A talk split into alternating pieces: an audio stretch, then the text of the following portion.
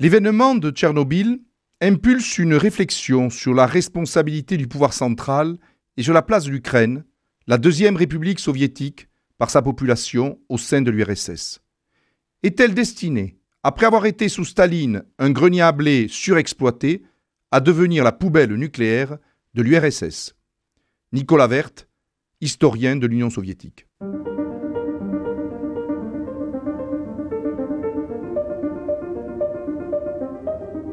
Les fenêtres de l'histoire avec Philippe Foreau. Voici notre troisième et dernier volet des fenêtres de l'histoire consacré à l'histoire de l'Ukraine. Durant deux émissions, nous avons euh, accompagné l'Ukraine jusqu'à la période soviétique. Nous voici désormais après la Deuxième Guerre mondiale. Euh, L'Ukraine a bien sûr euh, souffert de l'occupation allemande et également des combats qui euh, s'y sont menés euh, tout au long de la Grande Guerre patriotique. Mais en 1945, malgré d'ailleurs des résistances nationalistes ukrainiennes, eh bien l'ordre stalinien est remis en place. Après la mort de Staline en 1953, son successeur, Khrouchtchev, va d'ailleurs marquer son attention à l'Ukraine puisqu'il va transférer la Crimée de la République socialiste euh, de Russie à la République socialiste d'Ukraine. Donc la croissance territoriale est désormais achevée. Néanmoins, ce transfert va avoir des conséquences à moyen terme, avec en particulier le renforcement du nombre de russophones dans la population ukrainienne sur le territoire ukrainien. D'autre part, euh, l'Ukraine va devenir, encore comme auparavant avant la guerre, un grenier à blé pour l'Union soviétique. Effectivement, dans les années 50, 60, 70, on va essayer d'accélérer le rendement et euh, l'Ukraine va servir de base de ravitaillement à une grande partie de la population soviétique. Mais ce qui va marquer euh, la vie de cette République soviétique, c'est effectivement la catastrophe de Tchernobyl en 1986. Euh, cet événement, euh, lié donc à l'accident nucléaire de la centrale de Tchernobyl, a fortement marqué les esprits en Ukraine. Euh, beaucoup d'historiens estiment même que, avec Tchernobyl, le renforcement de l'idée que finalement on ne peut rien attendre véritablement de Moscou s'est développé. En effet, il faut bien voir qu'à Tchernobyl, euh, les responsables russes de la centrale ont pris les premiers avions pour aller vers Moscou. Et ce sont bien souvent des Ukrainiens qui euh, ont eu à gérer la catastrophe.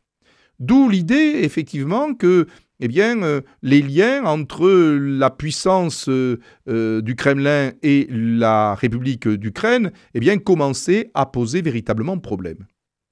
Or, en 1991, quand pour des raisons variées, la politique de Gorbatchev, qui voulait réformer le système soviétique, aboutit finalement à l'implosion du système, eh bien ce sera l'occasion pour les Ukrainiens d'obtenir véritablement leur indépendance. Effectivement, avec la libéralisation du système soviétique, eh on voit apparaître à partir de 1989 des mouvements populaires et politiques qui euh, vise visiblement à proclamer une future indépendance. On voit apparaître en particulier le mouvement populaire d'Ukraine. Lors des élections de mars 1990, qui marquent une indéniable amélioration des libertés du scrutin, les partis ukrainiens du bloc démocratique obtiennent environ 25% des sièges. Et c'est sous l'influence des députés démocrates que le Parlement euh, d'Ukraine adopte le 16 juillet 1990 une déclaration sur la souveraineté politique de l'Ukraine, alors que l'Union soviétique est toujours debout, même si elle est de plus en plus branlante. Cette décision est le premier pas vers l'indépendance complète de l'Ukraine. Celle-ci est d'ailleurs proclamée par un acte de déclaration d'indépendance de l'Ukraine le 24 août 1991 c'est-à-dire quelques jours à peine après le coup d'État qui a failli renverser Gorbatchev, et cette déclaration est confirmée par le référendum sur l'indépendance organisé le 1er décembre 1991. 91. 90,5% des électeurs votent pour l'indépendance.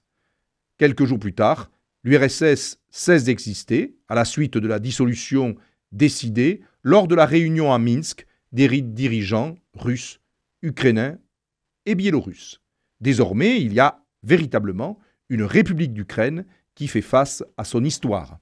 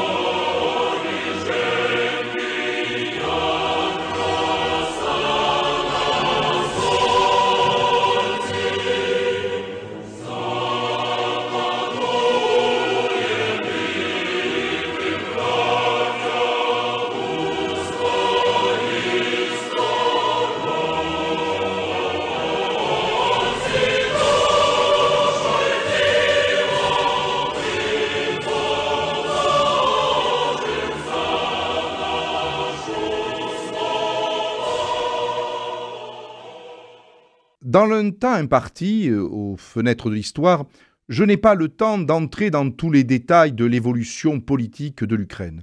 Mais je voudrais profiter en quelques minutes pour essayer peut-être de mieux vous faire comprendre les enjeux qui se sont posés à la République d'Ukraine après son indépendance. D'abord, je commencerai par la situation économique. En fait, la dissolution du système soviétique eh bien, laisse un héritage économique médiocre.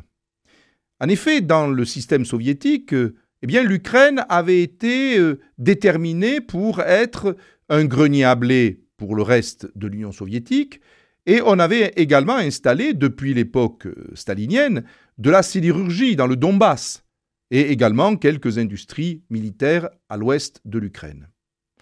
Le problème, c'est qu'après l'indépendance, eh bien, il va falloir euh, liquider cet héritage soviétique, qui est souvent lourd. En effet, euh, l'agriculture euh, n'est guère productive parce que le système soviétique avait été brimant pour l'ensemble du monde agricole.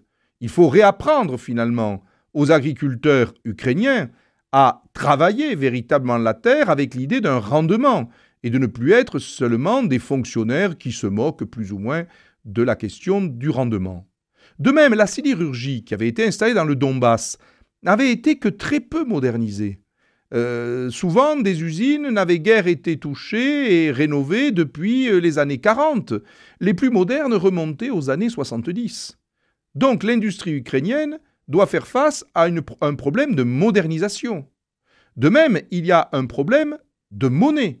En effet, le rouble est abandonné et il faut donc créer un nouveau système monétaire euh, les autorités s'y attachent dès les premiers jours de l'indépendance et il faut attendre 1996 pour que ce système soit définitivement mis en place avec une monnaie nationale, la grivnia.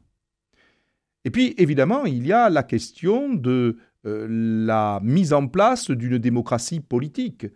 Euh, la démocratie politique demande du temps, il faut habituer une société à prendre son destin en main. Or, il est vrai que dans les premiers temps de l'Ukraine, euh, il y a euh, des difficultés. Euh, on assiste à certains bourrages d'urnes par moment. Et ce n'est que progressivement, et surtout dans les années 2010, que véritablement l'Ukraine deviendra une démocratie qui, avec son Parlement et ses élections, pourra progressivement progresser dans cette voie. D'autre part, il y a aussi la difficulté des relations avec la Russie. Parce que le grand voisin russe eh bien, perd, avec l'indépendance ukrainienne, euh, une de ses euh, euh, provinces méridionales les plus importantes, qui lui donnait accès à la mer Noire. Et c'est là où se repose la question de la Crimée, car le pouvoir du Kremlin va essayer de s'appuyer sur les minorités russophones du Donbass et de la Crimée pour faire exploser l'unité territoriale de l'Ukraine. Euh, parallèlement, euh, se posent aussi les relations avec l'Europe. Très tôt, dès euh, les premières années de l'indépendance, dès la présidence de Léonid Kratchouk, il y a des premiers pas qui sont faits vers l'Ukraine, car les Ukrainiens voient finalement l'Europe comme un élément de stabilité qui va leur ouvrir les portes et les fenêtres, qui va les accueillir dans un cercle démocratique. Or, cela déplaît au Kremlin, qui ne veut pas voir s'échapper trop loin le voisin ukrainien. Et il faut bien voir que, en novembre 2013, l'Ukraine, sur pression de Moscou, avait abandonné finalement un accord avec l'Union européenne et euh, avait décidé de relancer un dialogue actif avec Moscou selon la formule. Or, cette décision avait provoqué eh des manifestations extrêmement importantes, en particulier sur la place Maïdan, et avait provoqué la démission du président Viktor Yanukovych. Ensuite, évidemment, dernier point, euh, c'est la guerre. Finalement, euh, cette ambition russe de garder l'Ukraine dans son giron dans l'idée que celle-ci n'a pas à avoir une politique indépendante vis-à-vis de l'Europe et de l'OTAN, a provoqué la crise d'aujourd'hui. Mais nous assistons tout de même à un pouvoir dictatorial qui attaque un pouvoir démocratique, avec ses imperfections comme toute démocratie, mais tout de même, l'Ukraine avait un président élu par les urnes en 2019. Pour l'instant, il est encore bien sûr trop tôt pour tirer toutes les conclusions du conflit que nous observons malheureusement sous nos yeux.